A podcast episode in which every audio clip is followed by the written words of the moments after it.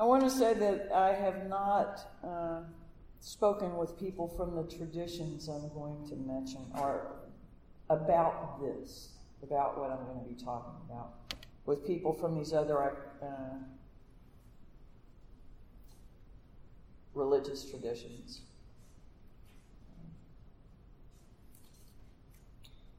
The shooting has remained more present in my moment to moment thoughts, the Parkland, Florida school shooting.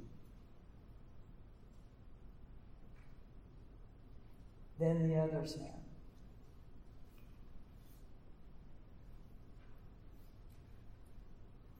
I kept thinking we need to go picket the gun shows that frequent our cities.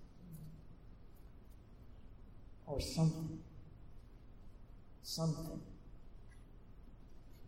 need to both find new ways to exert pressure on the lobbies that keep our unfortunately too spineless representatives so hobbled and replace those representatives.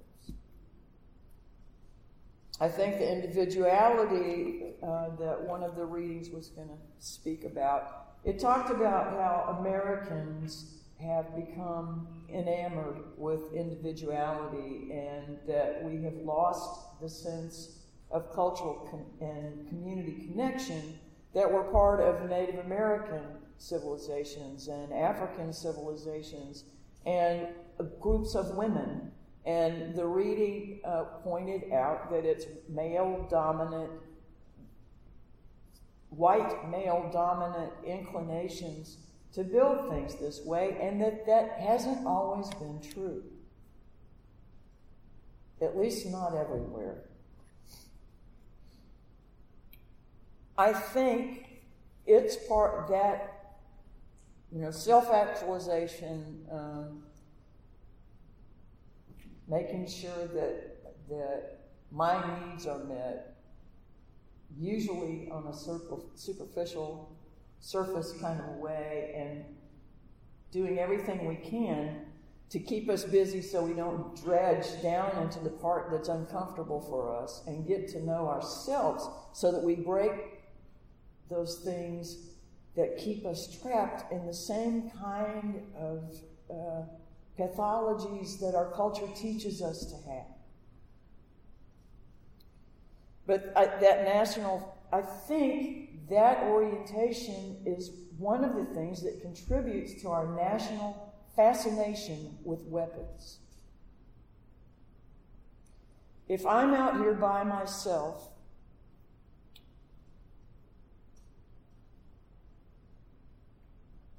then I'm more at risk from everybody that's around me. And if I want to defend what's rightfully mine, I need to have ample security for that. I mean, all of these things make sense, and we certainly don't want other people um, being able to control our rights. But we're watching, in my personal opinion, most of the rights of our democracy shrink a little bit, while those particular rights are not.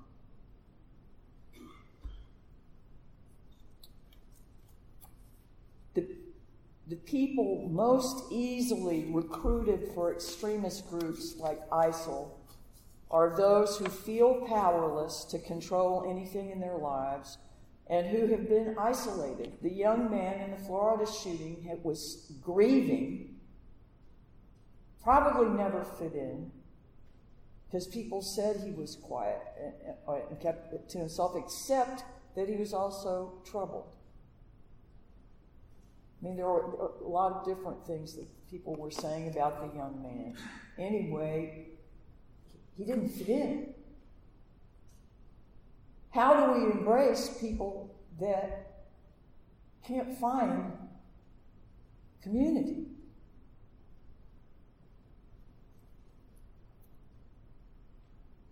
Joining ISIL or gangs or groups like that creates a sense of purpose and belonging and conviction that they're acting as an agent of destiny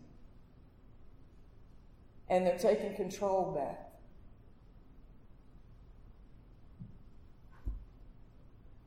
That perspective on or relationship with destiny may be rooted a long way back in our human history, deeply rooted. We may have occasion in our American struggles to become concerned over the apocalyptic notions that certain religious sects try to promote, and then sometimes even work to speed along.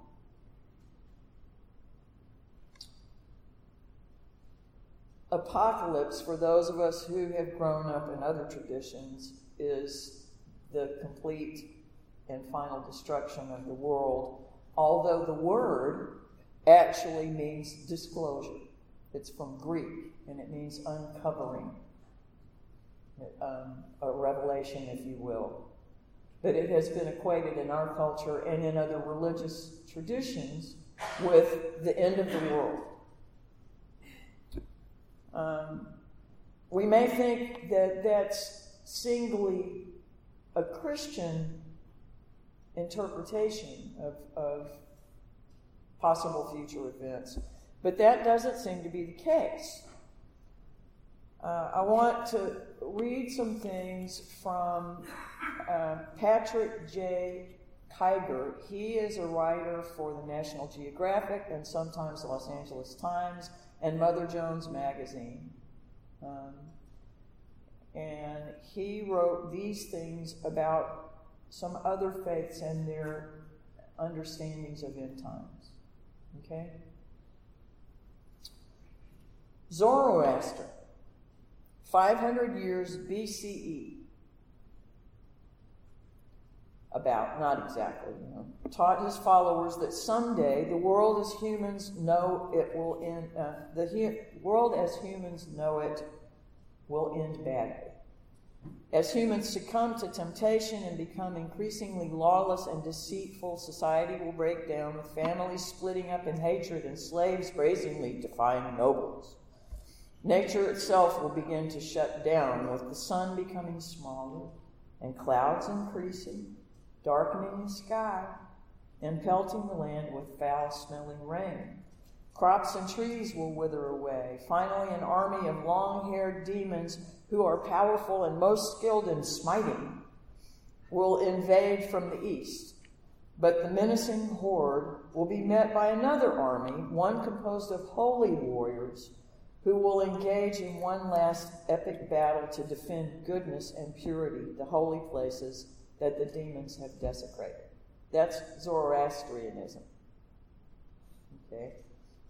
From Islam, the Hadith, which is a collection of sayings of the Prophet Muhammad, describes the events that lead to the end of the world. Natural disasters increase and society undergoes a moral decline that leads to a surge in violence, bloodshed, anarchy, and sexual immorality. A false prophet called uh, Dajjal, Dajjal, Dajjal, that's it, Dajjal, appears. Dajjal just feels way too close to other sounds and that I'm hearing a lot. Uh, a false prophet called Dajjal appears and fools people into following and worshiping him. As in the Christian end story, uh, end time story, Jesus, a prophet in the Muslim uh, uh faith, returns to slay Dajjal and rescue humanity from him. According to the Encyclopedia of Islam, those events eventually are followed by a day of reckoning or a judgment day. Hindus' apocalyptic beliefs are different from other religions because they believe that the universe goes through endless cycles of creation and destruction.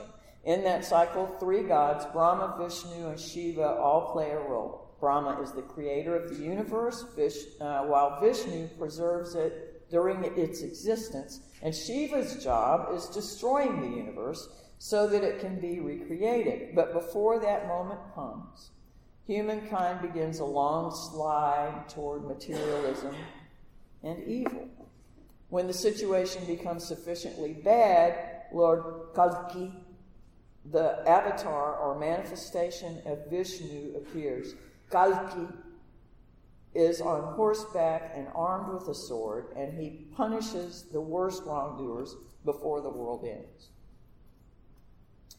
According to Krieger, like the Hindus, Buddhists believe that the universe is endlessly recreating at the, at the end of cycles called kalpas.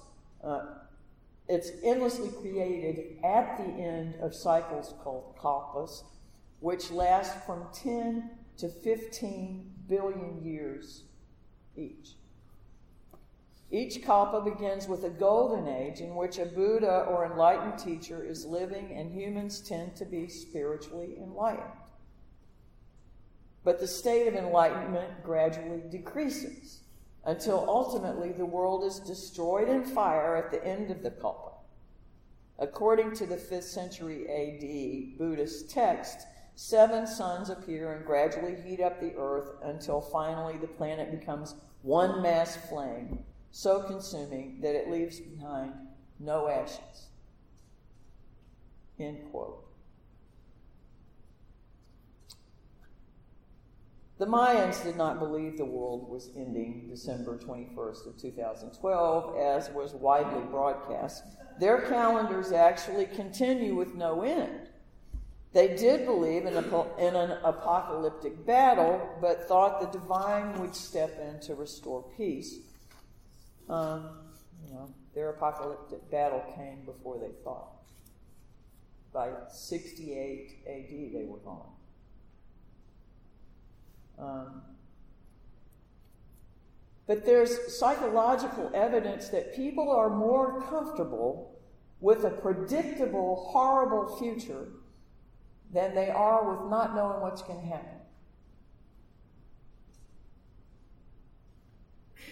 you can do a psychological test on somebody, um, get put countdown numbers on the screen before them, and tell them that they are going to receive uh, an electric shock, not necessarily at the end of the countdown. They may not receive one at all during the course of the countdown. They may receive one at different times. And their response will be extreme when they unexpectedly receive a shock. If, on the other hand, they are told they will receive a shock at the end of the countdown and they go through the countdown and then they get the shock, the response is not as drastic. We don't care if it's an awful end as long as we can plan for it. And that's been a part of the cultural heritage for millennia.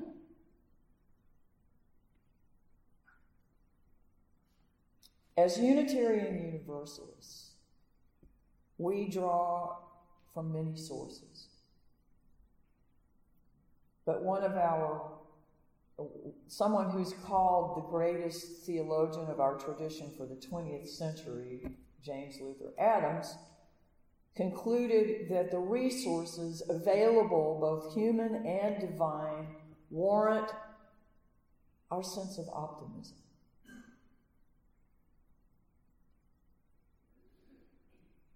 But we're the agents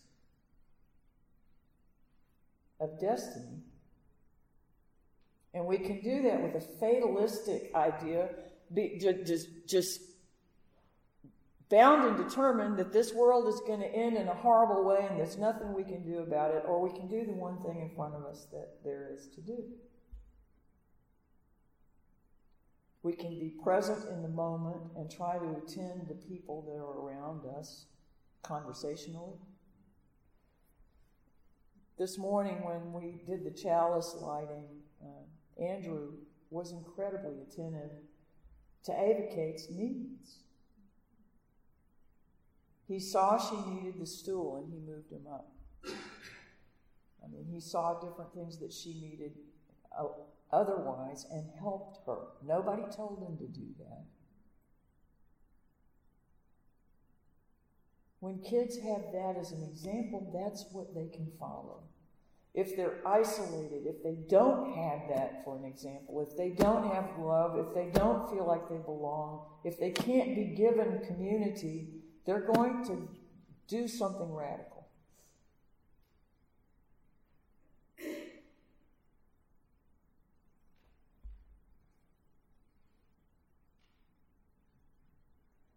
James Luther Adams also concludes that the moral obligation, we have a moral obligation to direct our efforts towards establishing a just and loving community. Now, are we willing to believe an optimistic vision?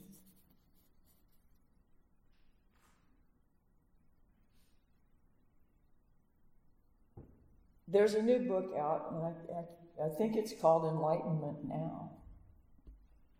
Um, Bill Gates has said it's his favorite read ever. But in this book, they say that the uh, optimism is justified, but not because mystery has anything to do with it or the moral arc of the universe. And I take strong exception to those ideas but rather because fewer children are dying. I mean, fewer mothers are dying in childbirth. The mortality rate is lower, and democracy is coming to more of the world as maybe we see ours struggle. Um, maybe not. Change is constant.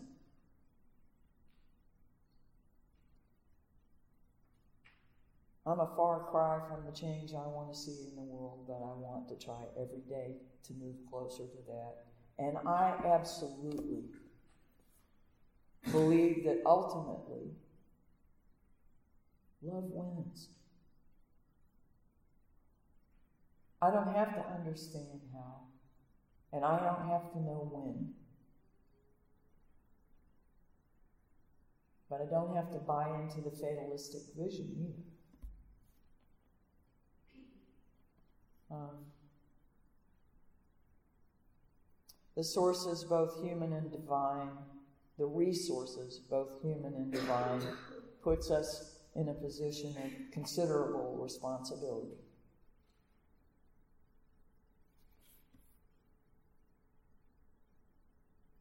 We are the ones who are supposed to be able to hold the tension, like I read a little bit ago.